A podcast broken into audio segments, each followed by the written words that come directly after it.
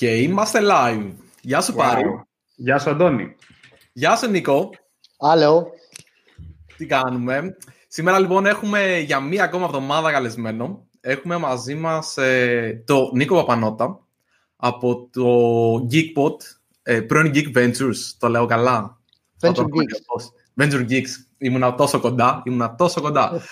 ε, CEO και co-founder και πολλά πολλά άλλα, αλλά θα μας πει και πολύ περισσότερα ο ίδιος. Ε, θέλετε να μας πεις ένα γρήγορο τι είναι το Geekpot για να το πιάσουμε από εκεί; Ε, να σας πω, ναι. Το Geekbot είναι ουσιαστικά ένα προδακτάκι που δουλεύει πάνω στο Slack. Είναι ένα Slackbot mm-hmm. ε, ή chatbot. Ε, και ουσιαστικά ε, αυτοματοποιεί τη διαδικασία του να κάνεις ε, stand-up meetings ή surveys μέσα στην ομάδα σου.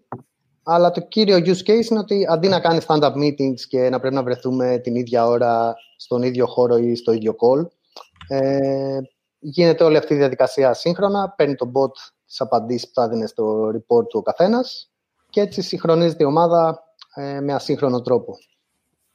Μπόμπα. Πολύ ωραία. Ε, εγώ είχα πάντα μια απορία. Για να χρησιμοποιήσω Geekbot πρέπει να είμαι όρθιος και να γράψω εκείνη τη στιγμή ή όχι; ναι, άμα, άμα κάθεσαι, ε, παίζει ηλεκτροπληξία. Ωραία, φίλε. να το κάνετε πέρ με βραχιολάκια, αυτά που υπήρχαν κάποια ηλεκτροπληξία που σου κάνουν. Ναι. Πώς προέγυψε; Ε, η ιδέα.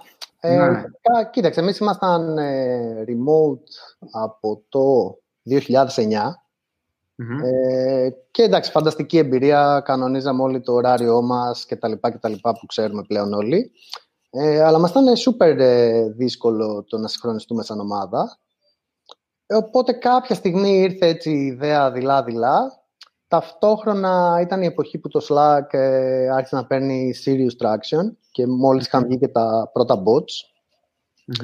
Ε, οπότε το, το κάναμε καθαρά για εμάς ε, πολύ περιέργως άρχισε να δουλεύει. Το προ... Δηλαδή, εμείς σκέφτομαι σαν ομάδα, είμαστε τόσο βλαμμένοι που μπορεί να φέρεις ένα, ένα πύραυλο να φέρεις στο γραφείο μας. Να μα Α, τι τέλειο πράγμα είναι αυτό. Α πούμε, δύο μέρες το πολύ. Μετά το πετάμε, το δεν ξέρω. Ναι, ναι, ναι. Κάνουμε barbecue πάνω του και τέτοια. Ε, αυτό κράτησε κανένα μήνα, ας πούμε, ήμασταν super excited. Οπότε σιγά σιγά αρχίζαμε να το λέμε σε φίλους, το θέλανε και αυτοί. Ε, και κάπως έτσι έγινε προϊόν αλλά σημειωτών δεν κάναν ποτέ launch. Δηλαδή, ο ένας το έλεγε στον άλλον. Κάπως έτσι πήγε το πράγμα. Okay. Δεν υπήρχε η επίσημη ημέρα που μπορούσα να πάρω το beta invitation μου για να περιμένω μέχρι τότε για να γίνει το release. Εγώ διάβασα λίγο γι' αυτό. Σε ένα, ε, έχετε ένα ωραίο blog article το οποίο μπορούμε να το παραθέσουμε κάποια στιγμή στο chat, στο description μετά που λες ότι έχετε φτάσει ένα million annual recurring revenue, σωστα και είστε bootstrapped. Ωραία, θα μας μιλήσει για αυτό εσύ, αλλά εκεί μέσα είδα αυτό ε, ότι λέγατε ότι δεν είχατε κάνει ποτέ launch και ναι. ότι στην ουσία αρχίσατε να χρεώνετε ότι κάποια στιγμή σα το ζητούσαν άτομα που το χρησιμοποιούσαν, σωστά. Ναι. Okay. Είναι αυτό πολύ ενδιαφέρον ότι κάποια στιγμή ε, άρχισαν να έρχονται στο support άτομα ε, εκνευρισμένοι γιατί δεν πληρώνουν. Ήταν πολύ ενδιαφέρον lesson. Ναι, γιατί σου λέει okay. εγώ πλέον ε, το χρησιμοποιώ στο workflow μου αυτό. Είναι μέρος της δουλειάς μα, είναι εργαλείο δουλειάς. Αν δεν σε πληρώνω, σημαίνει ότι δεν μπορώ να πετώ και πράγματα. Οπότε, αν χαλάσει, ας πούμε, τι γίνεται ακριβώς; Ναι, αυτό θέλω να σου δώσω και κίνητρο να μην βαρέσει κανόνι εκείνη τη στιγμή. Ακριβώς, ναι. Το οποίο ήταν ένα από τα πιο ωραία προβλήματα που λύσαμε. Έτσι, βάλαμε το payment. Και ήταν όλοι ευχαριστημένοι. Φοβερό. Κοίτα, έχει μεγάλη σημασία. Sorry που πετάω. Ναι, αλλά νο, νομίζω ότι είναι πάρα πολύ σημαντικό το.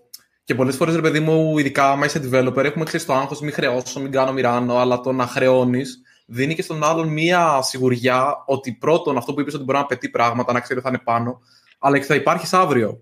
Ναι. Γιατί δεν μπορεί ο άλλος να πάει να εμπιστευτεί κάτι που δεν ξέρει αν θα υπάρχει αύριο, γιατί είναι πολύ πιο φθηνό να πληρώσει ό,τι είναι αυτό, παρά να ναι. ζει με το άγχος του ότι μπορεί να χρειάζεται να κάνει switch 20, 30, 40, 50 άτομα. Γιατί φαντάζομαι ότι μιλάμε για τέτοιες ομάδες, Ναι, ναι. Και αν θες, μπορώ να προσθέσω ένα λόγο. Το ότι βάζοντας payment και ειδικότερα αν προσπαθείς να βάλεις μια υψηλή τιμή στο προϊόν σου, ουσιαστικά ε, αυτός σου βοηθάει να πάρεις το καλύτερο feedback. Δηλαδή, για κάποιον το Geekbot, ας πούμε, μπορεί να είναι vitamin. Δηλαδή, δεν, ωραίο, αλλά δεν χάθηκε ο κόσμος. Άμα mm-hmm. το κλείσουν αύριο το πρωί, δεν τους νοιάζει. Ε, από αυτόν, ας πούμε, ε, εγώ δεν χρειάζομαι. Εμείς δεν χρειαζόμαστε feedback για να κάνουμε καλύτερο το product. Αλλά η εταιρεία που έρχεται και σου δίνει 2.000 ευρώ το μήνα, ε, αμέσως ξέρεις ότι ε, αυτοί το χρησιμοποιούν πολύ σοβαρά, δηλαδή το βλέπουν πολύ σοβαρά αυτό το προϊόν για να δίνουν αυτά τα χρήματα. Άρα και το feedback που σου δίνουν είναι προς τη σωστή κατεύθυνση κατά κάποιον τρόπο. Γενικά, αν μπορείς να κατανείμεις κάπως ε, το, τις εταιρείες οι οποίες ε, σας χρησιμοποιούν συνήθως είναι ή τις ομάδες όπως θες, δεν ξέρω, είναι συνήθως της τάξης 10 με 20 ατόμων. Που, ποια είναι τα κλάστερ στα σημαντικά που εσύ θα ξεχώριζες. Κοίταξε, αλήθεια είναι ότι έχουμε λίγο απ' όλα. Ε, κατά κύριο λόγο είναι tech companies. Ε, κατά κύριο λόγο είναι engineering teams. Αλλά φυσικά υπάρχουν άπειρες. Ε, δηλαδή μπορεί να βρεις ό,τι είδους ομάδα θέλεις, αλλά κυρίως είναι αυτό. Ε, και μετά δουλεύει πάρα πολύ καλά ε, όσο πιο μεγάλη είναι μια ομάδα. Δηλαδή, θα δεις πολύ να το χρησιμοποιούν μετά τα 10 άτομα ε, και μπορεί να φτάνει μέχρι τη Shopify, η οποία αυτή τη στιγμή νομίζω έχουν 3.000 άτομα που το χρησιμοποιούν. OK. Okay. Okay. Είναι πολύ μεγάλο το range. ναι. Πώς πουλάς τη Shopify? Αυτό θα ρώταγα. Ε, ακόμα ένα από τα πολύ ενδιαφέροντα πράγματα. Όλα τα ονόματα που βλέπετε στο site μας, ε, δεν λέμε καταρχάς κανένα ψέμα, είναι όλοι όντως πελάτες. Ε, και δεν κάναμε τίποτα εμείς γι' αυτό. Δηλαδή, okay. θεωρώ, έτσι, in retrospective, ότι αυτό έχει να κάνει πιο πολύ με το timing του προϊόντος. Δηλαδή, όταν βγήκε, δεν υπήρχε ανταγωνισμός και ήταν η εποχή που ξεκινούσε, ας πούμε, το, το όλο θέμα με τα distributed teams και το remote να, να παίρνει ένα traction και στο 2015. Ε, οπότε όλο έγινε μέσω word of mouth, είναι το ένα πράγμα. Και το άλλο είναι ότι επειδή είναι ε, εργαλείο δουλειάς και ειδικά τώρα ε, Σαν Φρανσίσκο ή Αμερική, ας πούμε, που ο κόσμος αλλάζει δουλειές συνέχεια, ε, αυτό δίνει κι άλλο word of mouth effect με την έννοια ότι φεύγεις από μια δουλειά, πηγαίνεις σε μια άλλη και φέρνεις τα εργαλεία μαζί σου. OK. Okay. Είχατε παρατηρήσει, δηλαδή, ας πούμε, αυτό είναι πολύ ενδιαφέρον και δεν το σκεφτόμουν, ναι. πούμε, αλήθεια. Είχατε παρατηρήσει ότι έφυγε ο Αντώνης από εδώ, πήγε εκεί; Ναι. Το είχατε κάνει καθόλου track ότι ξέρεις, αυτά είναι τα άτομα που μας πήγαν από εδώ, εκεί και ούτω καθεξής; Ναι, γενικά το βλέπουμε ότι υπάρχουν. Ε, βλέπεις, ας πούμε, ε, πελάτες οι οποίοι είναι σε πολλές ομάδες και υπάρχει χρονική διαφορά που σημαίνει mm-hmm. ακριβώς αυτό το πράγμα, ότι το ίδιο άτομο ε, παίρνει το προϊόν μαζί του, ας πούμε. OK. Okay. Okay.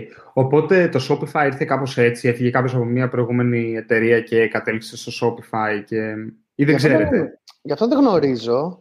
Α, δεν, γνω... δεν γνωρίζετε πώς σας μάθανε οι... Ναι, και μιλάμε τώρα για την ε, αρχή αρχή του προϊόντος. Δηλαδή το Shopify είναι από τους πρώτους πελάτες.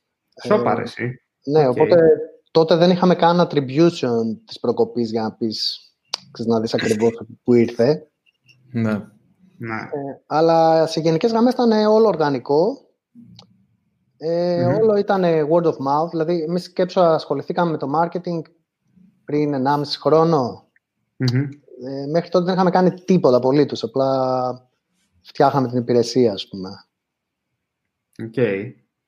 Και εγώ θέλω να κάνω την εξής ερώτηση, που νομίζω κάπου εκεί πιάστηκε και ο, και ο Γεράσιμος, γιατί στο, στο επεισόδιο που είχαμε το Γεράσιμο, ε, λέει να προτείνω, λέει, φέρτε τον Νίκο. Και λέω και εγώ, ξέρεις, όντως δεν το είχα σκεφτεί, γιατί είχαμε βρεθεί πριν πολλά χρόνια σε ένα event και οπότε είχα ξεχαστεί. Αλλά αυτό έγινε πάνω στο σημείο που ρωτούσα τον Γεράσιμο και θα ήθελα να ακούσω και από σένα πώς, ρε παιδί μου, OK, okay, μιλάς σε φίλους και λες, παιδιά, είναι το Geekbot, χρησιμοποιήστε το. Πώς ξαφνικά ξεφεύγεις από αυτή την αγορά ξέρεις, στην εγχώρια και αρχίζεις ξαφνικά και πουλάς και στη Shopify και σε όλες αυτές, αλλά και γενικά και σε άλλες εταιρείες εκτός ε, Ελλάδας. Google Search, καλό SEO. Ναι, το SEO είναι σίγουρα μια καλή αρχή. Επίσης, πολύ καλό είναι το να, να κουμπώσεις πάνω σε, σε κάποιο marketplace. Δηλαδή, εμείς είμαστε κουμπωμένοι πάνω στο Slack, ναι. Ε, αυτή τη στιγμή υπάρχουν άπειρα ε, τέτοιου είδους ε, opportunities, ας πούμε.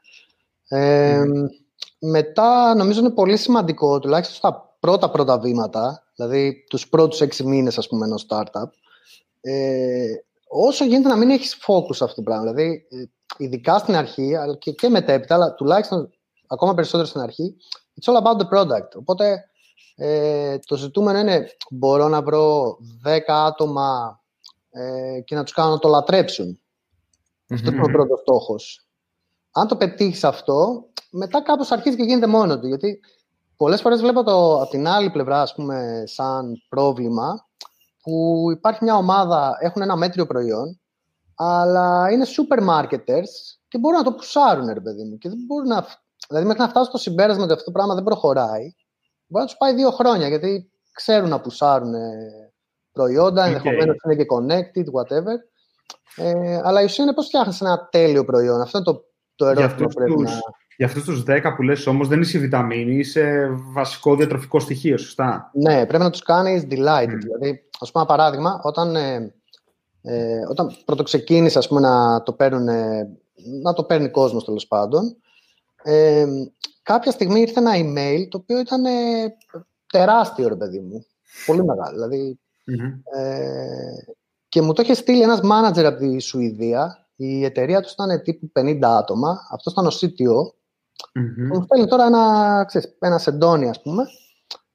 Ε, εκεί διαπίστωσα ότι this is it. Δηλαδή, αυτό είναι όντως ε, κάτι το οποίο μπορεί να γίνει business. Δηλαδή, κάθε τώρα ο άνθρωπος αυτός με χίλιες δουλειές που έχει και ε, σε μια τέτοια ομάδα να στείλει σε μένα τον καημένο, ας πούμε, από το Ελλαδιστάν, ε, email για να μου πει ότι φίλε, το Geekbot ε, είναι τέλειο και μπορούμε, μπορείτε να κάνετε και αυτό και εκείνο και θα θέλαμε να δούμε αυτό και τα πάντα, ρε παιδί μου, ανάλυση, ας πούμε, του προϊόντος. Ε, Είμαι σίγουρος ότι αυτός αν, αν έφαγε, ας πούμε, μία ώρα για να μου στείλει αυτό το email, σίγουρα θα ήταν κάτι που θα συζητούσε γι' αυτό. Και αυτού του είδους το marketing ε, δεν μπορείς να το νικήσεις. Δηλαδή, φέρε, παιδί μου, τι να πω, 100 πολιτές world class, ας πούμε. Δεν θα, δεν θα τσιμπήσεις ούτε τη Shopify, ούτε τη NASA, ούτε τη Mozilla. Ε, mm-hmm. Αν δεν έχεις ένα προϊόν που μόνο του πουλιέται στην ουσία. Και τελικά αυτό είναι το συμπέρασμα. Το προϊόν είναι αυτό που κάνει την πώληση. Τα υπόλοιπα είναι διαδικαστικά, είναι on top of it. Mm-hmm. Βασική ερώτηση. Slackbot για Teams. Ε, Slackbot, τέλος πάντων, ε, Geekbot, συγγνώμη. Ε, πολύ, είμαστε πολύ κοντά στο να το βγάλουμε. Okay. Ε, ετοιμάζουμε δηλαδή τώρα αυτόν τον καιρό. Ε, ναι.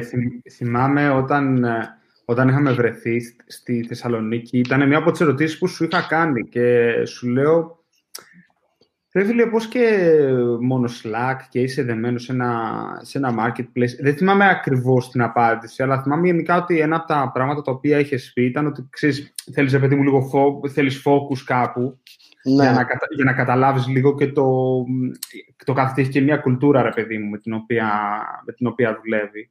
Και όντως, δηλαδή, νομίζω, εμείς παίζει να είχαμε βρεθεί το 16, το 17 και όντως ναι. πήρε, ξέρω εγώ, 3-4 χρόνια να, να πάω στο επόμενο. Τι είναι αυτό το οποίο ε, είπατε, OK, πάμε να το κάνουμε, for teams, αυτό το πράγμα. Θα σου πω, θα σου πω πώς το βλέπαμε τότε και πώς, πώς άλλαξε αυτό το πράγμα. Ε, στην ουσία τότε, για μας καταρχάς το, το Microsoft Teams ε, μαζί με το Slack είναι απλά ακόμα ένα channel. Έτσι, Δεν είναι δηλαδή κάτι που χτίζουμε πάνω στο προϊόν μας. Οπότε το προϊόν μας παραμένει το ίδιο, η ίδια αξία, απλά πλέον μπορούμε να τη δίνουμε και από εκεί. Ε, για εμάς τότε το focus ήταν στο πώς κάνουμε ακόμα καλύτερο το προϊόν. Οπότε όλο το focus έπρεπε να είναι ε, στο προϊόν. Ταυτόχρονα ε, το Slack εκείνο τον καιρό ε, ήταν πολύ πιο μπροστά από το Teams. Και μάλιστα το Teams έκανε χρόνια για να, για να καταφέρει να γίνει rival και ακόμα και σήμερα έχει, έχει δρόμο, ρε παιδί μου, αλλά ήδη είναι market. Δηλαδή, ήδη σε νούμερα μπορεί να είναι ό,τι είναι και το Slack. Είναι καλά. Δηλαδή, εγώ έχω δει μεγάλοι οργανισμοί ναι. χρησιμοποιούν Teams. Ναι, Κοίτα, τα νούμερα νομίζω ότι είναι λίγο πολύ σχετικά εκεί πέρα και άμα πάμε στο, στο debate τύπου ποιος έχει παραπάνω daily active users στο Slack ή το Teams, απλά η Microsoft θα σου πει ότι είναι αυτή, αλλά όλοι λένε ότι τα νούμερα αυτά είναι λίγο σκουπίδι, ρε παιδί μου. Ξέρω εγώ, είναι ναι, σκουπίδι, ότι είναι πολύ, ρε παιδί μου, biased και πρακτικά πάνε και ανοίγουν το, το Teams με το που ανοίξει τον υπολογιστή, αν έχει Windows και τέτοια για να. Ισχύει, αλλά ταυτόχρονα ισχύει το ότι ό,τι ήταν το operating system πριν από 20 χρόνια είναι το chat σήμερα. Οπότε η Microsoft είναι super serious ε, στο να κερδίσεις σε αυτό το, σε αυτό το game. Ε, οπότε και εμείς θεωρήσαμε ότι και πλέον ε, δεδομένου ότι η εταιρεία είναι σε scale mode, ότι πλέον βγάζει νόημα. Ε, Συν ότι βρήκαμε υποστήριξη από τη Microsoft, δηλαδή ε, έχουμε ξεκινήσει ας πούμε, μια, ένα relationship μαζί τους, μας βοηθάνε πάρα πολύ ε, και στην ανάπτυξη και σε όλα. Ε, οπότε σιγά σιγά θα το παίξουμε και στα δύο platforms. Mm-hmm. Αλλά εννοείται, δεν νομίζω ότι πρέπει να είσαι ποτέ, ρε παιδί μου, ε, ζήλο το ότι ξέρεις τι, είμαστε μόνο στο ναι. και ναι, για κανένα λόγο. Ε, για την business σου έχει σημασία να μπορεί ο Πάρης να σε χρησιμοποιήσει παρότι έτυχε να χρησιμοποιεί Teams, έτσι δεν έχει κάτι άλλο. Ναι. Θα, θα είχε νόημα κάπως να είναι platform independent το, το Geekbot; Ε, κοίταξε, αν δεν είναι integrated, χάνει ε, βασικά του... Ε, ναι, ρε, θα, αν θα είχε νόημα να είναι, ξέρω εγώ, via email, θέλω να πω. Ναι. Ίσως, δεν ξέρω. Αν και ε, για μένα, νομίζω, η βασική του, πώς το πω, το βασικό value που σου δίνει αυτό το προϊόν είναι ότι αντί να πας σε μια φόρμα, ε, έρχεται η φόρμα σε σένα και ναι, με πάρα πολύ φυσικό τρόπο που είναι το chat. Δεν ξέρω αν θα μπορούσε ναι. να λειτουργήσει το email αυτό. Δηλαδή, θα σου στέλνει email. Εμένα, μια... εμένα μου έρχεται τώρα και εξή το ρωτάω με την έννοια αν το έχετε συζητήσει. Αν... Ε, ναι. Γενικά τα ψάχνουμε αυτά φιλοσοφικά. Αλλά ναι, δεν έχουμε κάνει κάτι σε roadmap για αυτό. OK. Okay. Κάτι ήθελα να Άλλη ερώτηση. Ναι, ε, είπες ότι η εταιρεία σιγά σιγά πάει σε scale mode. Βασικά, να ξέρεις ότι θέλω να πάμε πάρα πολύ πριν το Geekbot, αλλά mm. ας κρατήσουμε ρε παιδί μου να εξαντλήσουμε αυτό το, αυτή την περίοδο. Γιατί Άμα θέλετε. Θα γουστάρω πολύ και το πριν, ρε παιδί μου. Θεωρώ ότι είναι πάρα πολύ ενδιαφέρον. Είπες ότι είναι σε scale mode. Mm-hmm. Τι σημαίνει αυτό, ρε παιδί μου, θες να μα δώσει λίγα νούμερα περίπου, ήσασταν, ξέρω εγώ, όταν ξεκίνησε το Geekpot, πόσα άτομα περίπου έγιναν dedicated εκεί, ναι. τώρα και πόσα θέλετε να πάτε, ας πούμε, για να έχουμε μια εικόνα. Ωραία. Ε, σκέψου καταρχάς το project είναι πέντε χρόνια τώρα. Mm-hmm. Ε, στην αρχή, αρχή τους πρώτους μήνες, ε, ήταν ουσιαστικά ένα pet project δικό μου. Okay. Ε, μετά από λίγο καιρό, αφού το κάναμε launch, διαπιστώνουμε ότι πρόκειται να... αυτό είναι το product που προσπαθούμε να φτιάξουμε τόσα χρόνια. Ε, οπότε σιγά σιγά η ομάδα αρχίζει και φεύγει από τα projects που είχε και μπαίνει σε αυτό. Ε, μας πήρε περίπου, πώς μας πήρε, 6 με 9 μήνες για να κάνουμε το transition. Εκεί η ομάδα ήταν 5 ατομα Ε, σήμερα είμαστε 16-17 και άμα βάλεις και τους contractors είμαστε αρκετοί. Ε, Όλη engineering ή είναι και άλλες τώρα πλέον θέσεις; Χρειάζεται support, χρειάζεται ας πούμε. Ναι, έχουμε και support, design, ε, machine learning προφανώς. Ε, machine learning, για πες. Τι να πω, είναι το μόνο πράγμα που δεν ξέρω να σου πω τίποτα.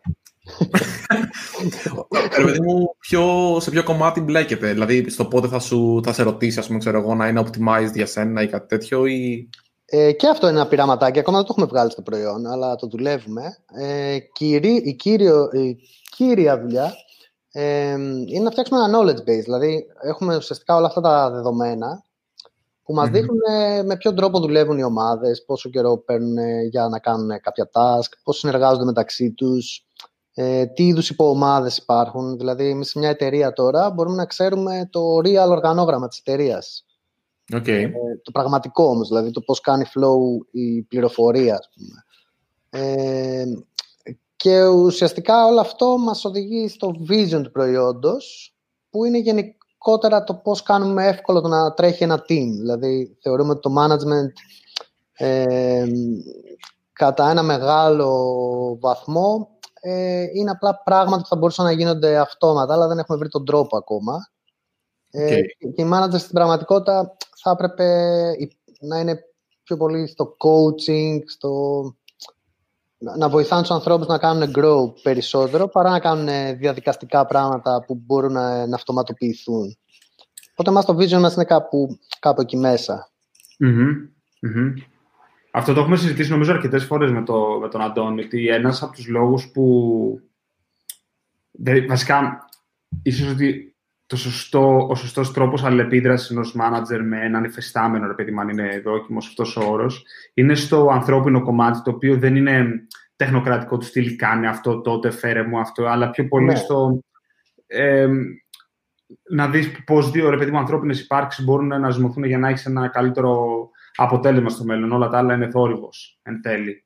Οπότε καταλαβαίνω ότι εσείς πάτε αυτό το θόρυβο τουλάχιστον να τον ρίξετε στον, στον υπολογιστή, γιατί ναι, okay, και θεωρούμε... κάπως πρέπει να συντονιστείς κι εσύ. Οπότε...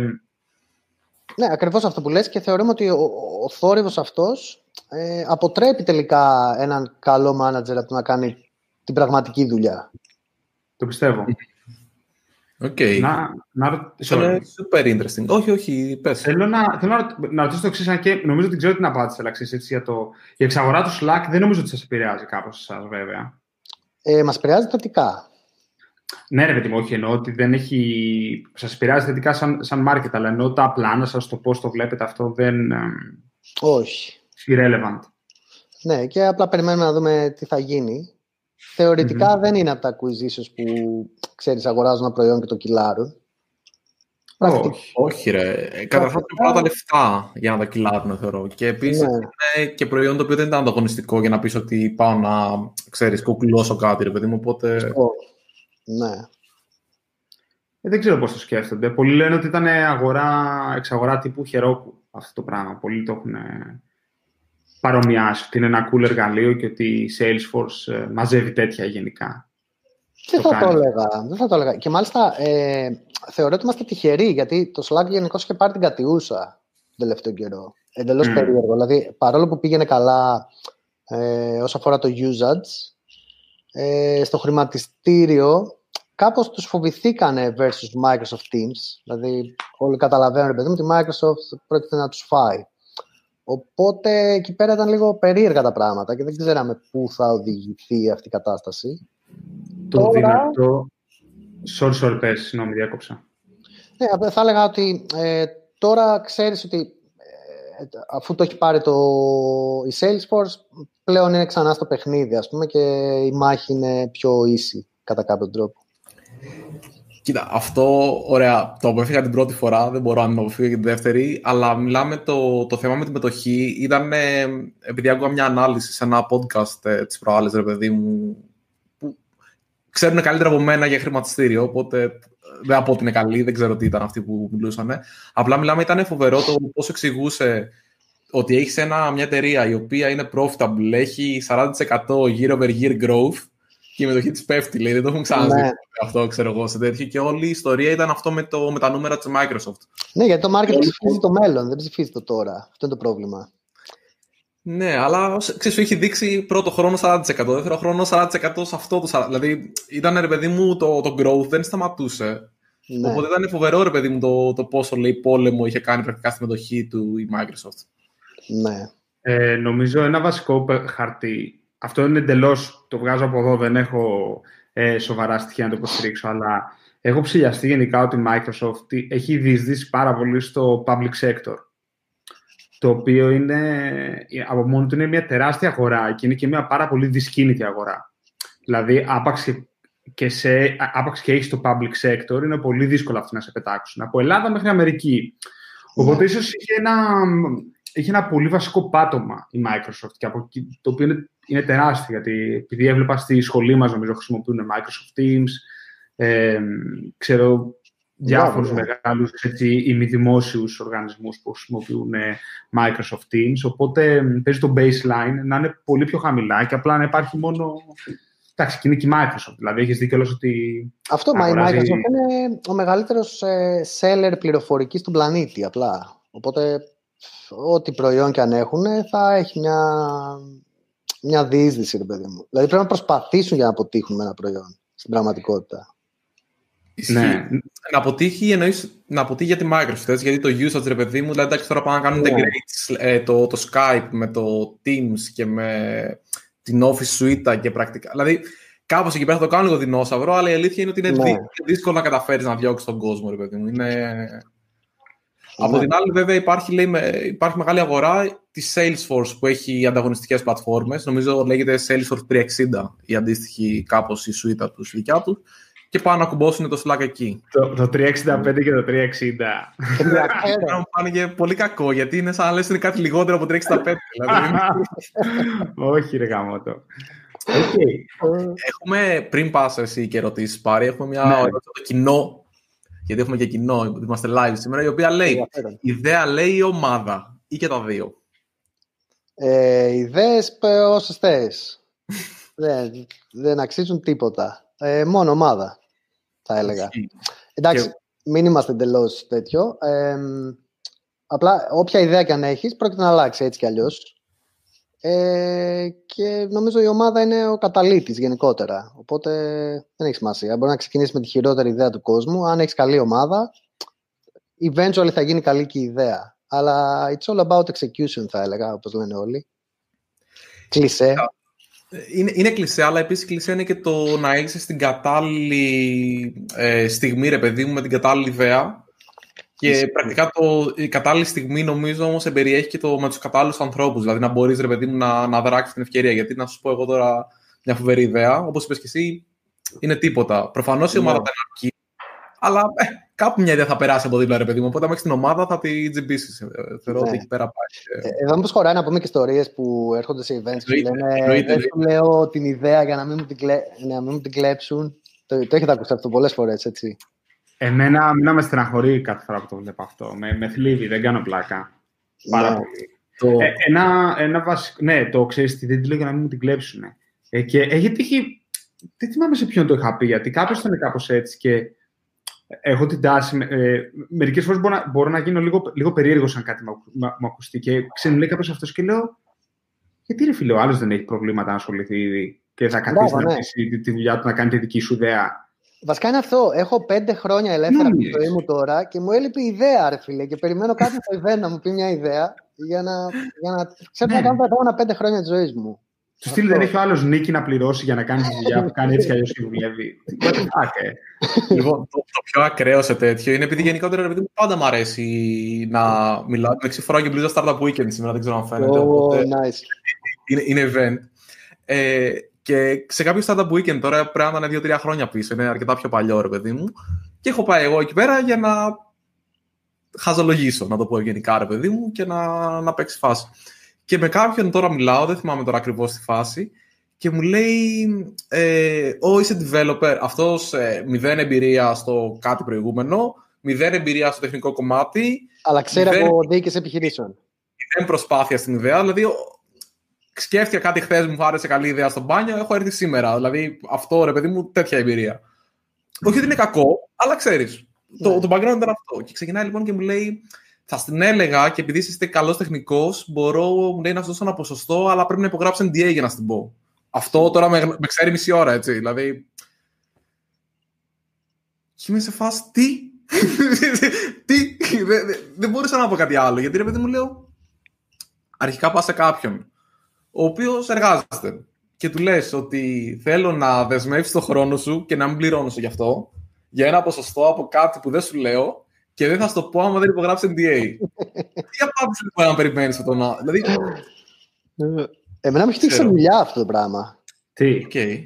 Ε, με, έχουν, καλέσει ε, για ένα project ας πούμε, να συζητήσουμε ε, και αρχίζει ο τύπος και μου λέει κάτι πολύ περίεργα τύπου Φαντάσου ρε παιδί μου, θα θέλαμε να κάνουμε ένα app. Φαντάσου, ας πούμε, το Instagram. Α πούμε αυτό που βλέπεις το τέτοιο.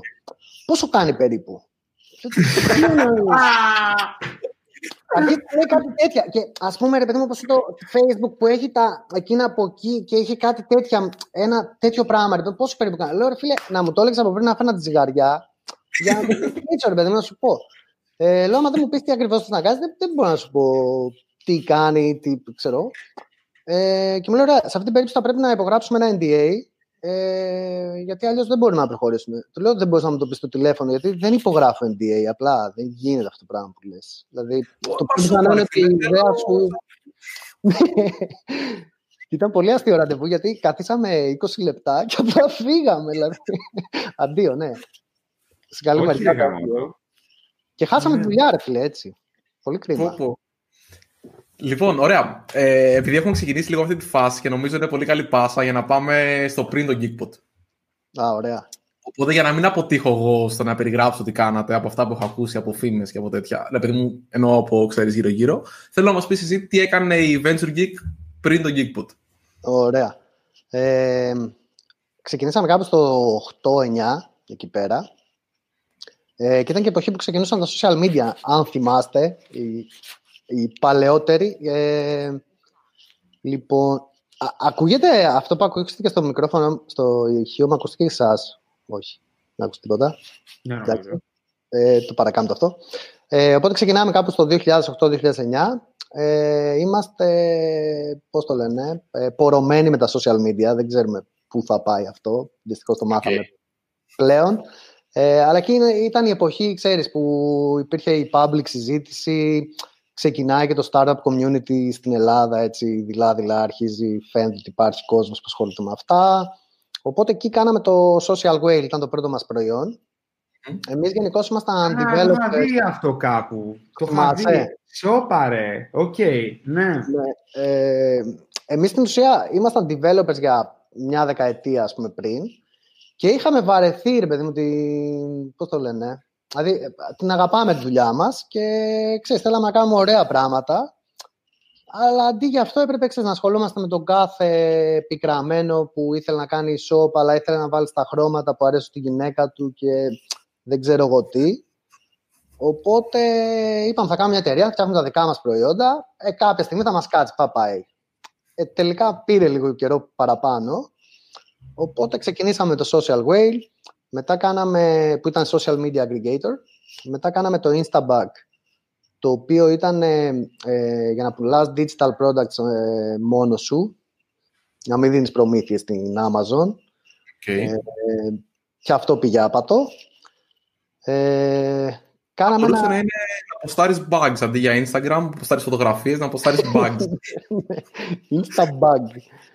ε, ναι, κάναμε διάφορες αποτυχημένες προσπάθειες. Ε, στο ενδιάμεσο κάναμε το flipping ε, και λίγο consulting σε, αλλά σε σοβαρές εταιρείες με σοβαρούς ανθρώπους που ξέραν τι... Δηλαδή διαλέγαμε πολύ επιλεκτικά ε, τους πελάτες. Ε, και από το 2015 και μετά είμαστε full στο Geekbot και δεν κάνουμε τίποτα άλλο. Τι είναι το flipping? Τι είναι το flipping? Ε, το flipping είναι η διαδικασία όπου αγοράζεις ένα site. Μα mm-hmm. πω εγώ πώς το έκανα. Ε, γιατί το έκανα και παλιά μόνος μου και μετά το κάναμε και μέσα στην εταιρεία. Ε, ουσιαστικά βρίσκα ένα site το οποίο έχει αδυναμίες. Υπάρχουν καταρχάς marketplaces που πουλάνε websites έτοιμα ε, και μπορείς με τα κριτήρια που θέλει ο καθένας τέλος πάντων να βρεις ε, properties για να αγοράσεις. Ε, το σημαντικότερο είναι το revenue.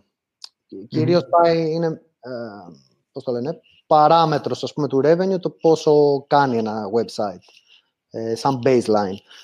Οπότε η δουλειά είναι ότι βρίσκεις κάποιο site το οποίο έχει μια εμφανή αδυναμία. Ε, οπότε ξέρεις ότι άμα κάνω αυτό και αυτό και εκείνο, το site θα είναι επί δύο ή επί ενάμιση ή επί τρία, whatever. Ε, οπότε η δουλειά ήταν βρίσκεις ένα site που έχει μια αδυναμία, το αγοράζεις, ε, το φτιάχνεις ε, και μετά το πουλάς ε, για περισσότερα χρήματα. Okay.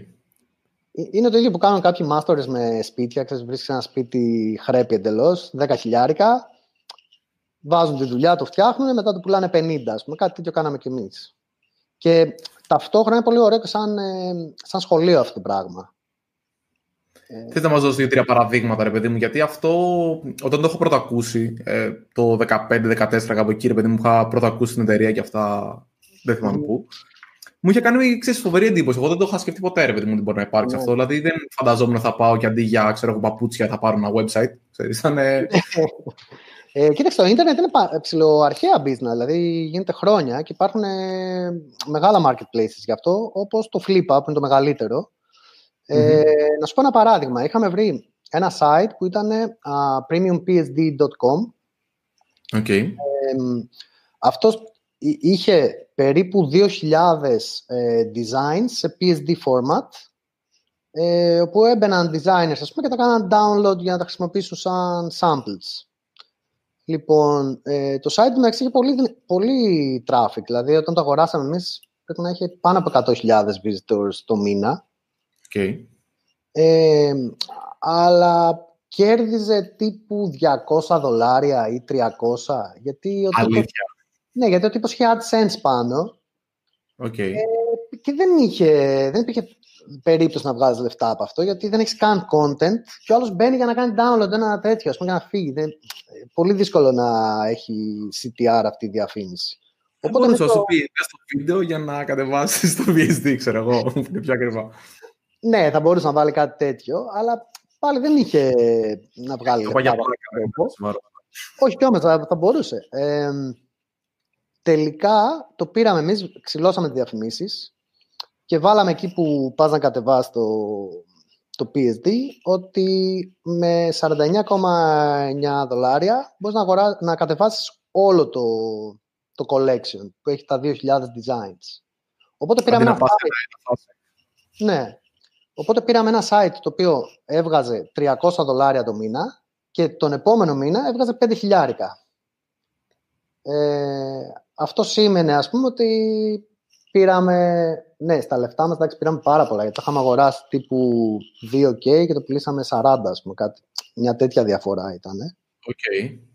Ε, έτσι, αυτό είναι ένα extreme παράδειγμα. Τα περισσότερα ήταν πολύ πιο απλά, δηλαδή αγόραζες κάτι, το πουλούσες δύο φορές max το, την αξία του, ας πούμε. Okay, Αλλά, πάντως, πολύ ενδιαφέρον αυτό. Δηλαδή, είναι, ρε παιδί μου, και αυτό, άμα το σκεφτείς, είναι product building, έτσι. Δηλαδή, ναι. μου έκανε ένα φοβερό, ρε παιδί μου, γιατί άμα το σκεφτείς, πρακτικά τι σκέφτομαι, βλέπω μάλλον κάτι έτοιμο, δεν χρειάζεται καν να κάνω proof of concept και να δω αν δουλεύει, δεν δουλεύει, αν έχει traction, δεν έχει traction. Και, απλά, ρε παιδί, μου κάνει κλικ το, ξέρεις, το ένα πράγμα το οποίο θέλει διαφορά. Και επίσης, ε, να μάθεις πάρα πολλά έτσι. Εγώ, ας πούμε, το θεωρώ πανεπιστήμιο αυτό το πράγμα. Γιατί κάθε site που αγόραζα, ε, κάπως κάτι λειτουργούσε. Το οποίο δεν το γνώριζα απαραίτητα. Αλλά ο webmaster που μου το πουλούσε ήταν υποχρεωμένος να μου πει ότι το traffic έρχεται έτσι, έτσι, έτσι, έχω κάνει αυτό, εκείνο, πρόσεξε αυτό. Οπότε ήταν ένας πολύ καλός τρόπος για να μάθω, παιδί μου, ξέρεις, τη δουλειά. Έβλεπες uh, patterns στα οποία, δηλαδή, επειδή αυτό είναι κάτι που το κάνετε, βλέπατε, ρε παιδί μου, συνήθως, για παράδειγμα, αν ένα website έχει traffic και δεν πουλάει, συνήθως είναι κάτι, είχες βρει καθόλου ενδιαφέροντα patterns μέσα από αυτό; Uh, δεν είμαι σίγουρος. Κοίταξε, σίγουρα ένα πράγμα που έψαχνα πάντα ήταν το organic traffic και νομίζω μόνο αυτό ότι λειτουργεί τελικά. Okay. Βέβαια, θα δεις άπειρους marketers εκεί έξω που θα πούνε ότι έχω άδικο και γνωρίζω αρκετούς τέτοιους, απλά ε, σε μένα δεν έκατσε, δεν ξέρω. Σε μένα δηλαδή σαν εταιρεία, ας πούμε, ποτέ δεν καταφέραμε με λεφτά να κερδίσουμε το market. Πάντα ήταν organic το growth. Αλλά τώρα σε patterns, όχι, δεν, είναι, δεν έχω κάτι specific το αντίστροφο, αποτυχία, κάποιο που το αγόρασε και τελικά ήταν μάπα και δεν φτιάχνονταν με τίποτα. Ε, πολλές φορές. Ναι.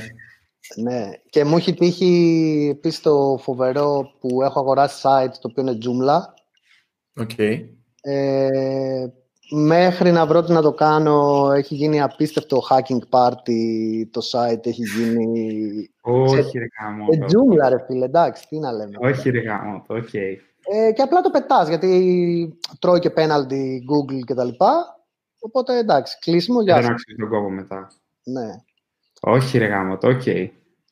Να ρωτήσω κάτι. Είπες ότι είστε 17 άτομα στην Geekbot. Επειδή μπορεί να το έχασα πριν, περίπου πώς είναι οι προγραμματιστές αυτούς και πόσοι designers; Προγρα... Έχουμε δύο designers. Mm-hmm. Προγραμματιστές είναι 5-6 και mm-hmm. έχουμε και ένα DevOps. OK. Και κατά βάση τι κάνει. Δηλαδή, οκ, καταλαβαίνω ότι το, σαφώς και υπάρχει product development και νέα features, αλλά γενικά επειδή αντιλαμβάνομαι πως είστε αρκετά επιλεκτικοί και focused, σε, στοχευμένοι σε αυτά που κάνετε, μάλλον δεν κάνετε release και ένα καινούργιο feature κάθε μήνα. Φαντάζομαι ότι το, το, το δουλεύετε μέχρι να βγει κάτι. Ναι. Κατά, βάση, κατά βάση με τι, με τι ασχολείστε, δηλαδή τι είναι ο, κατά βάση ο κόπος του προγραμματιστή που πηγαίνει άμα δεν φτιάχνει κάτι καινούριο; Είναι bugs, είναι performance, ναι. είναι σημαντικό για εσάς δηλαδή; Ναι, κοίταξε, έχουμε... Υπάρχει πολύ maintenance, γιατί σκέψω ότι όλο αυτό το προϊόν έχει στηθεί πάνω σε ένα prototype που είχα κάνει εγώ και ε, το λέω αυτό γιατί δεν φημίζομαι για, τα, για τον καθαρό κώδικα και τέτοια πράγματα. Okay. ε, Οπότε είχαμε πάρα πολύ technical debt. Ε, Επίσης είναι γραμμένο σε PHP, το οποίο ε, πιστεύω όλοι γνωρίζουμε ότι δεν είναι ότι καλύτερο. Ε, ή vanilla. Ε, με Slim Α, ε, εντάξει. Ναι, ψιλοπαλεύεται, ρε παιδί μου, οκ. Θα πάτε PHP 8. Ναι, είναι... Έχουμε 7-1 ε, και θέλουμε να το πάμε προς 8 γιατί έχει πολλά performance ε, καλούδια. Ε, οπότε υπάρχει πάρα πολλή δουλειά maintenance, πώς το κάνεις scale, ε, πώς πας υπηρεσίες κτλ. Το οποίο ε, το έχουμε κάνει αρκετά. Ε, το άλλο το κομμάτι είναι ότι υπάρχουν bugs φυσικά. Bugs? Ναι. Τα βρήκατε. Έλαντε, εσύ πες μου.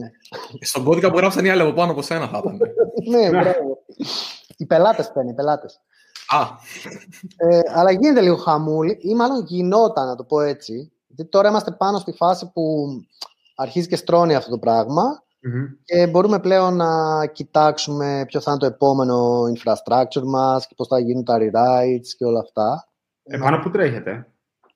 Ε, εννοείς ε, infrastructure; Ναι, ναι, ναι, ναι. Google Cloud. Οκ, okay, happy. Ναι, θα έλεγα αρκετά καλό. Δεν, δεν χρησιμοποιούμε πολλά managed services, είναι όλο Kubernetes. Mm-hmm. Ε, ξέρεις, dockerάκια από εδώ από εκεί φεύγουν, έρχονται. Κάνετε και εσείς φάση GKE με ένα service ή όχι; Έχει ε, τουλάχιστον δύο. Ω, έχουμε πολύ, πολύ πράγμα. Εντάξει. Καμός γίνεται. Πάλι καλά. Και η, η ομάδα είπες ότι είναι distributed ή, τουλάχιστον ήταν. Είναι ακόμα, ρε παιδί μου, είναι Θεσσαλονίκη, είναι Ελλάδα. Το γραφείο είναι Θεσσαλονίκη. Υπάρχει γραφείο. Ναι, έχουμε γραφείο πλέον εδώ και δύο χρόνια. Ε, αλλά εξακολουθούμε να είμαστε remote first. Okay. Ε, και η ομάδα είναι λίγο διάσπαρτη. Δηλαδή, οι περισσότεροι είναι Θεσσαλονίκη, αλλά mm-hmm. έχουμε και Αθήνα, έχουμε και Γερμανία. Ε, δεν είμαστε... Έλληνες ή και όχι Έλληνες; Όλοι Έλληνες είναι. Okay. Και εδώ μπαίνει Άρα... η διαφήμιση Χρυσή Αυγή. Όχι, ρε. Εσύ να σου πω κάτι. Είναι δύσκολο μια ελληνική εταιρεία τώρα να βρει ξένους developers γενικά, νομίζω. Είναι θέμα, ρε παιδί μου, επιλογής. Θεωρώ ότι ρε παιδί μου, όταν. Ε, αλλά είναι δύσκολο να πεις ότι αλλάζουμε και δεν μιλάμε ελληνικά, μιλάμε αγγλικά κάπου. Δεν είναι κακό. Δεν, mm. δεν σου λέω, ρε, το, το Έλληνες βασικά μιλάνε όλα ελληνικά, ήταν η σωστή ερώτηση, ρε παιδί μου. Δεν, mm. Απλά είναι. Speaking. Ήταν πάρα πολύ δύσκολο. Φαντάζομαι τώρα πώς αλλάζει μια εταιρεία και λες ότι ξέρεις τι πλέον, ε, επειδή θα Αντώνη και δεν μιλάει ελληνικά, θα γυρίσεις το λογικά. Δεν είναι εύκολο να το κάνεις στο Switch. Ναι, είναι αρκετά δύσκολο. Κοίτα, στο, νομίζω ότι στα, στο GitHub και ό,τι είναι long form μπορείς κάπως να το γυρίσεις στο πιο, στο πιο επίσημο. Υπάρχει και αυτή η τάση που μερικές φορές συμμετέχω και εγώ σε αυτή άθελά μου που ξέρεις στέλνεις σε κάποιον Έλληνα και γράφεις στα αγγλικά Hi Αντώνη ναι. Και είμαστε... Ναι, κοιτά, κοιτάζω, κοιτάζω, να, κοιτάζω να το αποφεύγω γενικά, δεν με τρελαίνει αυτό το πράγμα. Αλλά, εντάξει, βγαίνει κάπως διαφορετικά στο, στο long form. Εκεί που έχω δει εμένα να, με, να μου φαίνεται ίσως λίγο πιο περίεργο είναι όταν μιλάς στο chat και είμαστε μεταξύ μας μόνο άτομα τα οποία μιλάμε ελληνικά και ξέρεις πρέπει να μιλάμε αγγλικά λόγω κάποιας σύμβασης. Αυτό όντως μπορεί να φάνει περίεργο. Δεν ξέρω γιατί. Mm. Κοίταξε, εμείς όλα, τα, όλα τα specs τα έχουμε στα αγγλικά. Ναι. Όλα. Ναι. Ε, Επίσης, έχουμε ξε, ε, συνεργάτες ε, στην Ουκρανία, ας πούμε, κάνουμε κάποια πράγματα outsource. Mm-hmm. Okay. Οπότε παίζει και αυτός είναι ότι έχουμε copywriters που είναι. Έχουμε ένα copywriter, ας πούμε, που είναι Αγγλία. Είναι Άγγλος. Ε, mm-hmm. Ή έχουμε έναν άλλο copywriter που είναι στην. Πού είναι; Σε ένα πολύ εξωτικό μέρος, δεν θυμάμαι τώρα το όνομα. Ε, οπότε είναι μέσα στην εταιρεία ρε παιδί, με αυτό το πράγμα. Σε ότι έχουμε τους πελάτες που είναι όλοι Αμερικοί. Οπότε... Για πες μας, τι κάνει ένας copywriter στην Geekbot. Ε, κοίταξε, έχουμε έναν τυπά ο οποίος κυρίως ε, διορθώνει τις μπουρδες που γράφουμε εμείς. Ωραίο αυτό. Μέσα στο product, ξέρεις. Ε, τέτοια πράγματα. Μετά έχουμε τα blogs μας και το content marketing. Oh. Ρίχνουμε πράγμα. Ναι. Τι είναι το content marketing στην Geekbot? Πολύ καλή ερώτηση. Ε, δεν ξέρω. Φαντάζομαι. Ναι, ε, δηλαδή τι, γράφετε, εντάξει, το, φαντάζομαι τα άρθρα θεωρούνται και αυτά ένα μέρος του content marketing, αλλά μάλλον έχετε και άλλα πράγματα. Εκεί κάνουμε διάφορα SEO, ε, κάνουμε link building, κάνουμε ε, πάνω κάτω τα πάντα όλα.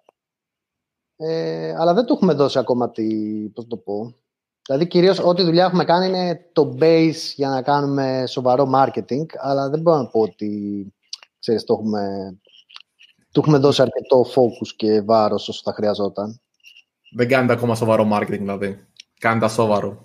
Ε, kind of, εντάξει, όχι, μια χαρά είναι και γίνεται πολύ καλή δουλειά. Απλώς είναι δουλειά ε, staging κατά κάποιο τρόπο. Okay. Εντάξει, κοίτα, θεωρώ ότι παιδί μου όμως με όλη τη λογική που είπες ότι ξεκινήσατε ότι μας αρέσει πολύ το inbound, μας αρέσει, ξέρεις, να έχουμε καλό προϊόν και όλα αυτά, είναι και μια στρατηγική ενδεχομένως, ρε παιδί μου, το ότι ξέρεις ναι, ναι. η οποία το καλό, ρε παιδί μου, που καταλαβαίνω είναι ότι αυτή τη στιγμή δεν, δεν καίγεσαι να κάνεις 15% αύξηση σε ένα τρίμηνο ή σε ένα μήνα ή σε κάτι τέτοιο.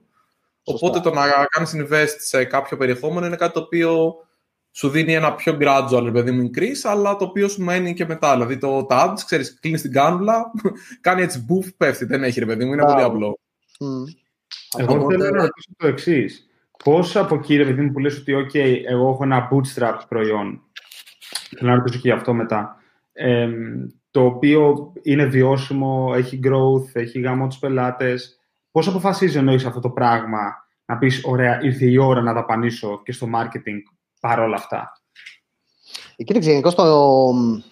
Εντάξει, αυτό είναι προσωπική γνώμη, έτσι. Ε, γενικώς στο ίντερνετ δεν νομίζω ότι υπάρχει χώρος για μικρά μαγαζιά. Δηλαδή, δεν μπορείς να έχεις περίπτερα, ας πούμε, διάσπαρτα. Οπότε, άμα πεις ότι «Α, μου φτάνει αυτό που έχω και δεν χρειάζεται να κάνω κάτι παραπάνω», ε, απλά περιμένεις κάποιο μεγάλο ψάρι να περάσει από εκεί κοντά κάποια στιγμή και να σε καταπιεί.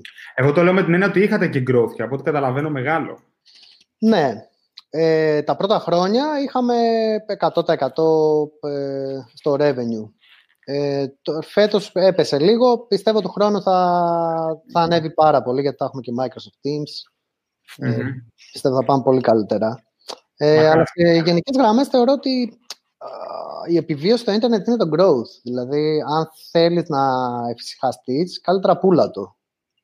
Okay. Αλλά αυτό είναι απλά μια γνώμη, έτσι. Μπορεί να κάνω λάθος, δεν ξέρω. Αυτό βέβαια αναγκαστικά κάπου σταματάει, γιατί υπάρχει. Υπάρχει, είναι, ξέρεις, οριοθετημένο όλο αυτό. Εσύ που θα...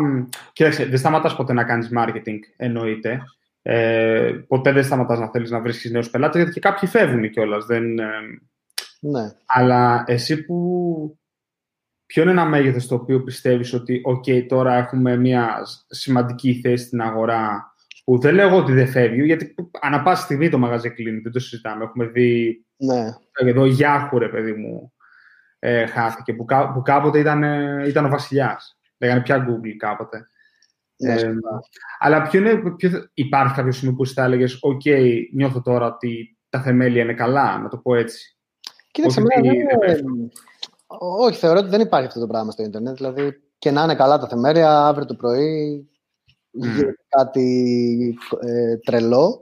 Ε, Γενικώ το, πώς θα πω, το motivation μου δεν είναι σε σχέση με το ε, οικονομικό ή με το growth, αλλά περισσότερο σε σχέση με το πρόβλημα που προσπαθούμε να λύσουμε. Οπότε, επειδή είναι και ένα πρόβλημα το οποίο ε, με απασχολεί πάρα πολλά χρόνια, ε, θέλω απλά να το λύσω κάποια στιγμή, δηλαδή να φτάσουμε στο σημείο που έχει λυθεί σίγουρα αυτό σε λεφτά μπορεί να σημαίνει κάτι τεράστιο, γιατί είναι ένα πολύ μεγάλο πρόβλημα. Δηλαδή, στο μυαλό μου είναι billion dollar πρόβλημα. Πώς θα το έλεγες με μια γραμμή αυτό το πρόβλημα; Ε, το πώς κάνω εύκολο να τρέχει μια ομάδα. Δηλαδή, άμα το δεις έτσι πολύ απλά, ε, το, το, έχετε ζήσει το journey. Δηλαδή, ξεκινάς, ας πούμε, είσαι μέσα στη... Καναπό. Ναι, πες το, πες το. Είσαι μέσα στην κάβλα, λοιπόν, και ξεκινάς, κάνεις ένα product, αρχίζεις και δουλεύει. Είναι η χαρά της δημιουργίας, ας πούμε. Δεν μπορείς να το κάνεις μόνος, θες και άλλους. Αλλά κάθε ένας που μπαίνει αυξάνει το complexity. Και ξαφνικά, εκεί που ήσουν ο super δημιουργός και ο ενεργευόσουν το μέλλον και πώς θα πάμε στο διάστημα και όλα αυτά, ξαφνικά σε τραβάει κάτω, παιδί μου, κάποια βαρύδια. Ε, αυτό θεωρώ είναι ένα τεράστιο πρόβλημα που μπορεί να λύσει η τεχνολογία. Εμείς αυτό θέλουμε να λύσουμε. Ε, και, και αυτός είναι ο στόχος, παιδί. Άμα λυθεί, ε, προφανώς θα είναι πάρα πολλά τα χρήματα, άμα το δεις οικονομικά, αλλά η ουσία είναι αυτή, ρε παιδί, να, το να το λύσουμε, πώς το λύνουμε αυτό το πράγμα. Το φαντάζεσαι αυτό να κάνει integrate κάπως με κάποιο issue tracking, με κάποιο, ναι. να γίνει το δικό issue tracking ενδεχομένως; Σίγουρα θα κάνει, αυτό είναι λίγο στρατηγική, δηλαδή θεωρούμε ότι οι πολύ μεγάλες εταιρείες εκεί έξω όλες προσπαθούν πάνω κάτω να φτιάξουν κάτι τέτοιο αλλά το φτιάχνουν μέσα στο δικό τους κλειστό οικοσύστημα. ε, το οποίο είναι λίγο αντίθετο με την πραγματικότητα. Δηλαδή, άμα δεις καμία εταιρεία δεν χρησιμοποιεί μόνο Atlassian ή μόνο Salesforce ή μόνο Microsoft, κανείς δεν το κάνει αυτό. Mm-hmm. Ε, εμείς, η στρατηγική μας είναι πώς μπορούμε να κάνουμε integrate με ε, όσο περισσότερα εργαλεία υπάρχουν εκεί έξω ε, και να τα κάνουμε να συνεργαστούν ας πούμε, αρμονικά στη δική μας πλατφόρμα. Οκ. Okay. Άρα λοιπόν το chat δηλαδή είναι η αρχή να το πω έτσι. Ή τέλος ναι. πάντων... Οκ. Okay. Το, Εγώ... το chat θεωρείς ότι μένει όμως αυτή την ιστορία; Και τώρα το πάμε σε πολύ πιο φιλοσοφικό επίπεδο, ρε παιδί μου, του αν το chat ε, βοηθάει σαν φόρμα ή αν γίνεται πάρα πολύ noise. Ναι. Αυτό νομίζω ε, εξαρτάται από το πώς το χρησιμοποιείς. Ε, είμαι σίγουρος πούμε, ότι άμα κάνετε αυτή την ερώτηση στο γεράσμα, θα σου έλεγε Όχι, κλείστο ρε παιδί μου. Ε, κάτω, πέτατο, δεν θέλω να ξαναμπω. Εντάξει. Ε, εγώ θεωρώ, συμφωνώ πολύ με την άποψη που λέει ότι το chat ουσιαστικά είναι ό,τι process ε, είναι το μη process. δηλαδη ότι δεν υπάρχει ε, συγκεκριμένο process για να γίνει, είναι κάτι που γίνεται στο chat. Με αυτή την έννοια σίγουρα χρειάζεται. Επίσης, ένας πολύ καλός τρόπος να κάνεις συνεννοήσεις ε, γύρω από topics, projects, teams, δηλαδή οργανώνει την επικοινωνία κατά κάποιο τρόπο. Ε, και επειδή είναι ασύγχρονο και επειδή βαδίζουμε προς την εποχή που η δουλειά θα είναι πιο remote, θεωρώ ότι είναι κάτι που είναι για να μείνει, ας πούμε, και είναι και καλό ίσως που υπάρχει. Απλά λίγο, ενδεχομένως να είναι πιο καλά εκπαιδευμένος ο κόσμος σε αυτό. Ναι στην ασύγχρονη επικοινωνία, στο να μείνει σε... Δηλαδή, άμα αρχίσει ένα thread, ας πούμε, και φτάσει στις 10 απαντήσεις, ενδεχομένως αυτό θα πρέπει να είναι ένα short call. Γιατί άμα εμείς κάνουμε ένα σεντόνι thread, ο άλλος που ενδιαφέρει, ας πούμε, μπορεί να μην έχει τρία τέταρτα για να το διαβάσει. Να, ξέρεις, κάπως να ήταν πιο uh, easy. Γενικά, ενώ παλιά πίστευα ότι είναι πάρα, παλιά εγώ πίστευα ότι είναι πάρα πολύ χρήσιμο όλη η πληροφορία να είναι γραπτή, script mm. ε, μετά συνειδητοποίησα, καθώς περνούσε ο καιρός, ότι αυτή η πληροφορία, ναι, μεν είναι ολική, αλλά είναι πάρα πολύ δύσκολο να αξιοποιηθεί και να είναι χρήσιμη από κάποιον, αυτό το οποίο είπες, δηλαδή... Μπράβο. Είπες ότι άμα είναι μία φορά ένα thread, ναι, θα καθίσω να το διαβάσω. Αλλά άμα είμαστε μια εταιρεία 17 ατόμων, γιατί δεν τα λες λίγα, ε, και υπάρχει αυτό, και εγώ είμαι απλά σύγχρονος και πρέπει να το κάνω 10 φορές κάθε μέρα, αυτό είναι useless. Οπότε, εγώ γενικά, ενώ παλιά ήμουνα πάρα πολύ τσατάκιας και είχα και αυτή τη. Εγώ πίστευα κάποτε αυτή τη, τη βλαμμένη λογική που λέει ότι άμα δεν υπάρχει στο Slack δεν έχει γίνει. Ε, πιστεύω ότι είναι πολύ πιο χρήσιμο αυτό το οποίο είπες. Άμα είναι πράγματα να κρατήσουν πολύ, κάνεις μια συζήτηση και μπαίνει μπαίνει κατά κλείδα, κύριε παιδί μου. συζητήσαμε αυτό, για αυτούς τους λόγους αποφασίσαμε αυτό, κάνουμε αυτό. Οπότε, ναι. ε, εύκολο για όλους. Αν κάποιος θέλει να κάνει catch up με το γιατί υπάρχει και αυτή η απόφαση, μπορεί προφανώς να μιλήσει με το υπεύθυνο άτομο κάθε φορά, ρε παιδί μου, στο ναι. δικό του προσωπικό χρόνο. Και... Ναι. Δεν είναι όμως αυτό, νομίζω πολύ με αυτό που είπε ο Νίκος για το, για το ότι πρέπει να κάνεις και train τα άτομα όμως να μπορούν να χρησιμοποιήσουν αυτή την επικοινωνία. Δηλαδή, είτε αυτό λέγεται chat, είτε λέγεται short call, είτε λέγεται όλα αυτά, ρε παιδί μου, τα πράγματα. Καλό είναι. που το έχουμε ξαναπεί και πολλές φορές, νομίζω και μαζί σε διάφορες κουβέντες. Δεν θυμάμαι αν ήταν online ή offline. Αλλά η λογική είναι, ρε παιδί μου, ότι άμα δεν ε, ξέρει ο άλλος Δηλαδή το urgency και το importance, ρε παιδί μου, πόσο σημαντικό είναι και πόσο άμεσα πρέπει να γίνει, ρε παιδί μου, ή πόσο σημαντικό είναι να μείνει όλα αυτά τα πράγματα, ή πόσο χήμα είναι και κάποια στιγμή θέλω να. Α, έλα μια ώρα να τα πούμε στη μικρή κουβέντα, μια Παρασκευή, Νίκο, ξέρεις. Ρε παιδί μου, όλα αυτά, ξέρεις, είναι ρε παιδί μου διαφορετικά πράγματα του ίδιου. Ε, ναι. της ίδιας οικογένειας, να το πω έτσι, ρε παιδί μου, τα οποία έχουν διαφορά στο πώ θα τα κάνεις ο καθένας. Νομίζω έχει μεγάλη διαφορά. Ναι, ισχύει. Και αν είσαι. Πώς το λένε. Ε, ξέρεις, επειδή όπως λέει και το Slack, ε, Slack is where ε, work happens. Άμα το βλέπεις έτσι ε, και απαντάς όλα τα μηνύματα και ό,τι έρχεται κοιτάς να το διαβάσεις και, και κάνεις αυτή τη δουλειά, ας πούμε, πρώτον δεν δουλεύεις ποτέ, δεύτερον καίγεσαι, δηλαδή super burnout, ε, είναι πολύ κακό ρε παιδί μου και αυτό είναι καθαρά θέμα κουλτούρας μιας εταιρείας το να θέσει ρε παιδί μου κανόνες να πει ότι αυτό είναι asynchronous communication, δηλαδή μην κάνεις expect ότι θα σε απαντήσω, μην μπαίνεις όλη την ώρα να διαβάζεις, μπαίνει σε intervals αναλόγως τι δουλειά κάνεις. Ε, καθένας το καθορίζει μόνος του. Αλλά μέσα όλη την ώρα εκεί είναι ότι χειρότερο. Είναι σαν αυτούς τους τύπους που ξεκινάνε πάντα με at, ξέρω εγώ, παπάκι here, ξέρω εγώ, ή οτιδήποτε, ανάλογα τι είναι το ναι. κάθε handle. Απλά θέλω να κάνω notification σε όλους δεν τώρα, ξέρεις, δεν έχει. Ναι. Πραγματικά. Όχι, όχι, όχι, όχι. Το καταδικάζω, δεν μ' αρέσει. Το καταδικάζεις. ε, α, σε πες, γιατί θέλω μετά να ρωτήσω κάτι. Issue tracker ή τέλος πάντων ε, task management, project management, whatever εργαλείο. Ε, Γενικώς έχουμε δοκιμάσει τα πάντα. Ναι. Ε, έχουμε δοκιμάσει Trello, GitHub, Jira, ε, Asana. Ε, έχουμε φτιάξει δικό μας, το πετάξαμε. Ε, δύο φορές. δύο φορές κιόλας. Ε, τώρα χρησιμοποιούμε Asana. Ε, εγώ έχω κάποια στο Trello, δεν ξέρω για ποιο λόγο, άγνωστο. Ε, κυρίως Asana αυτή τη στιγμή. Οκ. Για όλα.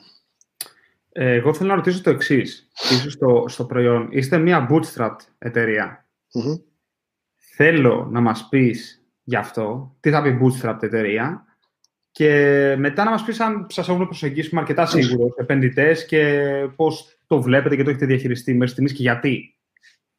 Ωραία.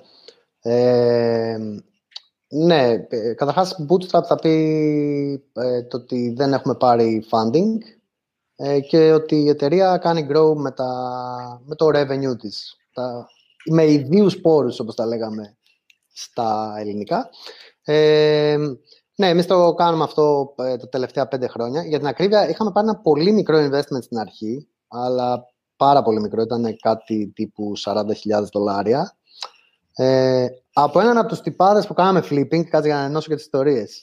Okay ο οποίος επειδή μας αγάπησε πάρα πολύ, ε, λέει: Εγώ πιστεύω ότι θα τα πάτε πάρα πολύ καλά. Θέλω οπωσδήποτε να επενδύσω σε εσάς. Και μας έδωσε ένα convertible note. Τέλος πάντων, τα δώσαμε πίσω τα λεφτά του και κέρδος και, και θα του κάνουμε μια μέρα και ένα δωράκι αν τα καταφέρουμε. Ε, αλλά στην πράξη δεν έχουμε σηκώσει χρήματα. Ε, εννοείται ότι μας έχουν προσεγγίσει πάρα πολλές ε, φορές για venture capital και ειδικά από τότε που τελείωσε το, που ξεκίνησε μάλλον το COVID ε, ακόμα περισσότερο γιατί είμαστε λουκούμοι για αυτή τη δουλειά. Ε, μέχρι στιγμής δεν είχαμε πάρει χρήματα ε, γιατί δεν ήμασταν έτοιμοι τόσο απλά. Δηλαδή δεν θεώρησαμε ότι θα βοηθούσε. Ε, και γενικώς έχω κάποια strong opinions για αυτά. Ε, πρώτο και κύριο είναι ότι δεν υπάρχει versus. Δηλαδή είναι απλά την κατάλληλη στιγμή αν αν είναι η κατάλληλη στιγμή, να το πω έτσι. Αν σε συμφέρει τη δεδομένη στιγμή που παίρνεις ένα offer, ε, να το πάρεις, να το αφήσεις. Ε, εμάς δεν μας έκατσε αυτό, δηλαδή σε όλη αυτή την περίοδο το να βάζαμε χρήματα μέσα στην εταιρεία το πιο, ε, το πιο πιθανό ήταν να δημιουργούσε προβλήματα και να μην μας βοηθούσε. Sorry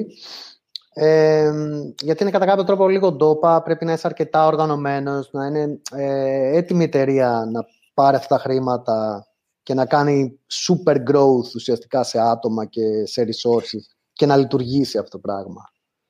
Ε, τώρα είμαστε λίγο πιο mature, ενδεχομένως να είχε νόημα να, να πάρουμε ένα investment, ας πούμε.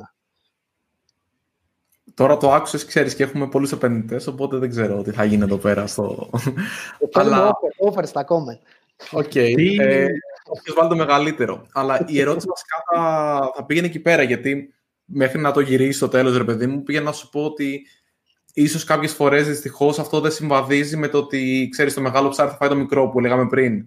Οπότε, αν σε κάνει outgrow κάποιος άλλος επειδή απλά έριξε λεφτά στο πρόβλημα, Μπορεί αυτός ρε παιδί μου μέσα να είναι ένας πύραυλος ο οποίος ε, θα, θα εκραγεί σε λίγο, αλλά μπορεί να προλάβει να, να σου χαλάσει το, το, τη δικιά σου business. Οπότε ρε παιδί μου, ίσως. Μπορώ να σου πω, μια, σου πω μια ιστορία, δεν θα πω ονόματα. Ε, υπήρχε okay. μια εταιρεία κάποια στιγμή, ε, τους ξέρετε σίγουρα, ε, η οποία ε, έχει ξεκινήσει, έχουν φτιάξει ένα prototype, mm-hmm. έχουν μισό πελάτη, στην κυριολεξία, okay. ας πούμε, έχουν απλά ένα prospect το οποίο ενδιαφέρεται, το δοκιμάζει, αλλά δεν πληρώνει. Είναι σε αυτό το state η εταιρεία. Αλλά είναι η εποχή που τελειώνουν τα fans του Jeremy και πρέπει κάπου να δώσουν τα λεφτά. Δώστα. Ναι. Ε, και παίρνουν, ρε παιδί μου, ένα πολύ σεβαστό ποσό. Ε, και από τη στιγμή ας πούμε, που έπρεπε να φτιάξουν το προϊόν τους, να το τεστάρουμε τον πελάτη, να δουν μπορούμε να του πάρουμε λεφτά, πως χρειάζεται κάτι άλλο το προϊόν. Ε, σε εκείνο το stage, ας πούμε, η εταιρεία, αντί να ασχολούνται με αυτό, ασχολούνταν με το να πάρουν γραφεία, να βρουν 5, 10 άτομα πόσα πήραν προσωπικό, μετά να μάθουν πώς να το μανατζάρουν, γιατί δεν το είχαν ξανακάνει ποτέ. Οπότε ουσιαστικά όλο αυτό το πράγμα τους έκανε derail, δηλαδή ήταν ένα τεράστιο distraction. Mm-hmm.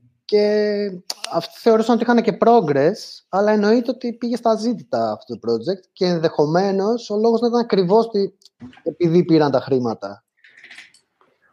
Γι' αυτό και εγώ, ρε παιδί μου, λέω ότι. Μάλλον όχι, λέω, συμφωνώ σε αυτό που είπες ότι έχει σημασία η στιγμή. Δηλαδή το ότι έχω βρει product market fit, ξέρω mm. τι κάνω, ξέρω ότι είναι καλό και αυτή τη στιγμή υπάρχουν 10 Shopify εκεί πέρα έξω οι οποίοι δεν θα φτάσει ρε παιδί μου το word of mouth ή θα κάνουν να φτάσει τρία χρόνια και θέλω να δω αν μπορώ να τους κάνουν να φτάσει σε ένα χρόνο. Ή θα θέλουν πέντε features τα οποία άμα δεν τα φτιάξω εγώ δεν θα, με, δεν θα μου δώσουν σημασία. Ναι, ισχύει. Απλά γι' αυτό πρέπει να, να είσαι κάπως έτοιμος, ρε παιδί μου. Δηλαδή, ειδικά τώρα σε εταιρείες σαν δικιά μας που είναι product-led growth, δηλαδή, ε, πώς να το πω, μια εταιρεία πούμε, σαν το eFood ή σαν δεν ξέρω ποιο άλλο, που είναι marketplace, ε, πιθανότατα ένα round θα το ξοδεύανε σε marketing. Ναι. Και ξέρουν, είναι δοκιμασμένο, επειδή δεν ξέρουν ότι βάζουμε από εδώ ένα και από εκεί βγαίνουν τρία. Οπότε it makes sense, φέρετε λεφτά.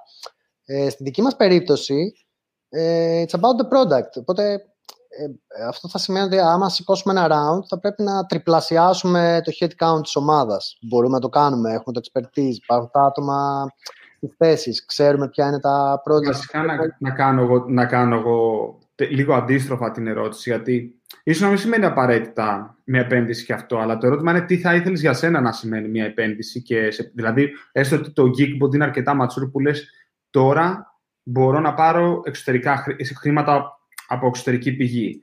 Το οποίο φαντάζομαι θα ήταν για να πάρεις κάποια ρίσκα. Δηλαδή να δοκιμάσεις κάτι καινούριο. Αυτό τι πιθανό να ήταν για το Geekbot.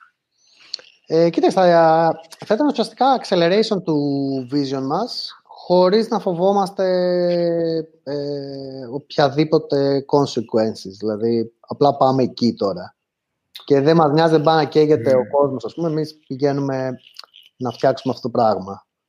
Ε, το είναι ορισμός, δηλαδή, όταν λέει ένας investor ότι σε κάνει back, ε, νομίζω αυτό σημαίνει, δηλαδή, mm-hmm. δεν απλά για να κάνουμε αυτό που κάνουμε σήμερα πιο πιο μεγάλο, τα βάζουμε για να παίξουμε όλοι, ας πούμε, να δούμε πού μπορεί να πάει αυτό το πράγμα. Okay. Και το οποίο, by the way, είναι κάτι που πρέπει να συμφωνείς με τους investors, έτσι. Δηλαδή, άμα θες απλά ε, να έχεις ένα incremental growth και τα πράγματα να είναι ήσυχα και αυτά, ενδεχομένως ο investor να μην συμφωνεί με κάτι τέτοιο, γιατί αυτός περιμένει ένα moonshot από σένα. Μα το κάνεις και μόνος σου αυτό, άμα είσαι sustainable business. Μόνος το αξίζεις χρόνο με το χρόνο. Αυτό είναι ναι. και να δοκιμάσει άλλα πράγματα. Οκ. Okay.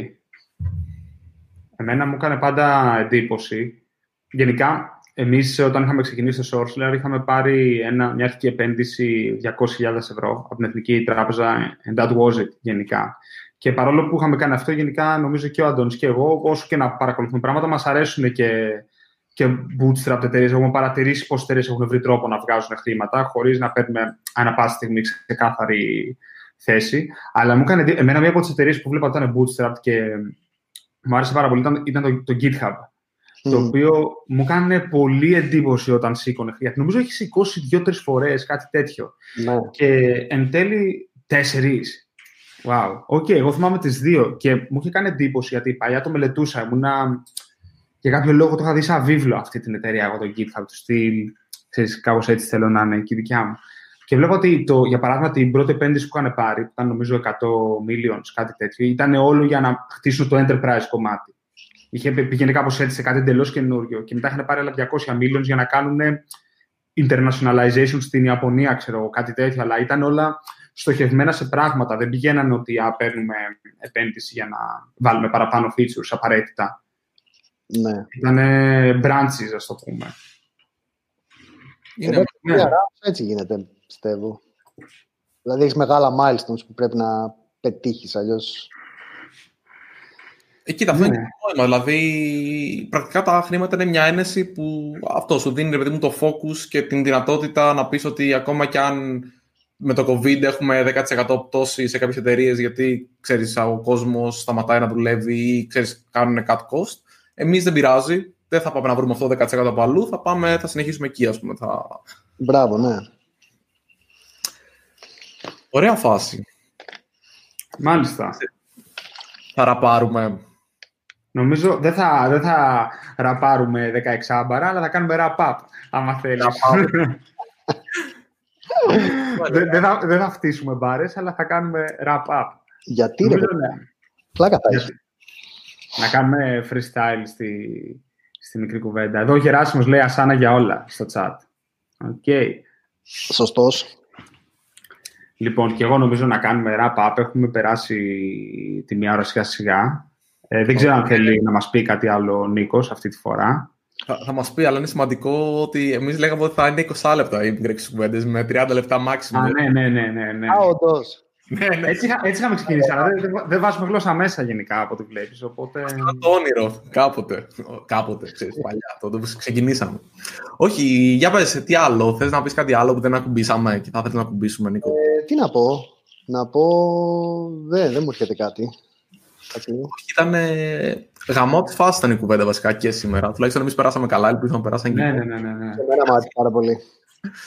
Ε, λοιπόν, έχουμε μια καινούρια τέτοια. Ε, στο τέλος λέμε suggestion, παιδί μου, βιβλίο, podcast, ε, παιχνίδι, καρέκλα, whatever, το οποίο θες να πεις. Δεν ξέρω αν θες να πεις κάτι. Ωραία. Κάτω να δώσω βιβλίο, γιατί τα έχω δίπλα μου τα βιβλία. Oh, ήταν έτοιμος. Ε, το Everything is Fucked είναι τέλειο. Ε, α, αυτό είναι το, το sequel του The Subtle Art of Not Giving a Fuck. Σωστά. Μπράβο, σωστά. Το αξίζει. ναι. Ε, το Born to Run και τι άλλο, πρέπει να δώσω ακόμα ένα. Ναι, ό,τι θες. Δεν, ε... δεν μου αρέσει καν από αυτά. Κάτσε. ε, δεν φορά και τα γυαλιά μου τώρα και είναι challenging. Ε... Mm-hmm. Α, και το sprint είναι ωραίο για αυτούς που ξεκινάνε σταρταπάκια. Ωραία. Θα μας στείλεις λοιπόν τα... Βασικά θα πάρουμε τα links στο, στο chat για να τα, για τα δούμε. Cool. Πάρει. Λοιπόν, εγώ, εγώ κοίταξε, δεν έχω να προτείνω κάτι κάτι το οποίο έχω δοκιμάσει, αλλά θα ήθελα να προτείνω σε κάποιον να δοκιμάσει για μένα είτε ένα Mac με τον M1 επεξεργαστή, είτε τα AirPods Max και να μου πούνε πώς είναι. Ε, ε, ελαφραίνει πάρα πολύ η τσέπη σου με τα AirPods Max, έχω μάθει, ξέρω εγώ, και το κεφάλι σου βαραίνει. Και βαραίνει το κεφάλι σου. Όχι, εντάξει. Το διάβασα ε, αυτό στο blog που πρότεινα την προηγούμενη φορά, στο Daring Fireball, by the way. Ε, εγώ παρότι έχω γίνει τρελό Apple Fuck, δεν παίρνω AirPods Max, λέω τουλάχιστον και ελπίζω να μην πάρω. Ε, λοιπόν, εγώ θα το γυρίσω σε παιχνίδι αυτή τη βδομάδα. Ε, έχω τρελαθεί και παίζω πολύ την τελευταία εβδομάδα το ε, Phoenix Immortals Rising ή κάπως έτσι, θα, θα βρω πώς ακριβώς λέγεται, το οποίο είναι τρελή αντιγραφή Zelda. Αλλά για μένα που δεν έχω τέτοια ψυχολογικά με το Zelda για να πω ότι επειδή είναι αντιγραφή δεν το παίζω, έχει φοβερό gameplay, το παίζω Switch και γουστάρω full, οπότε ε, από αυτό. Ναι. Ωραία. Οπότε ευχαριστούμε πάρα, πάρα πολύ Νίκο που ήσουν παρέα μας. Ευχαριστούμε πολύ. Και ελπίζουμε να τα ξαναπούμε και από κοντά, αν πάνε ναι. άλλα πράγματα με το καλό. Ναι. Hopefully το 21, αν δεν έχει τελειώσει ο κόσμος. Θα ήταν ε, ωραία. Μακάρι. Θα τελειώσουμε πάνω στον κόσμο, αλλά εντάξει. Αυτό, ναι. Ωραία. Έγινε. Ευχαριστώ πολύ. Bye.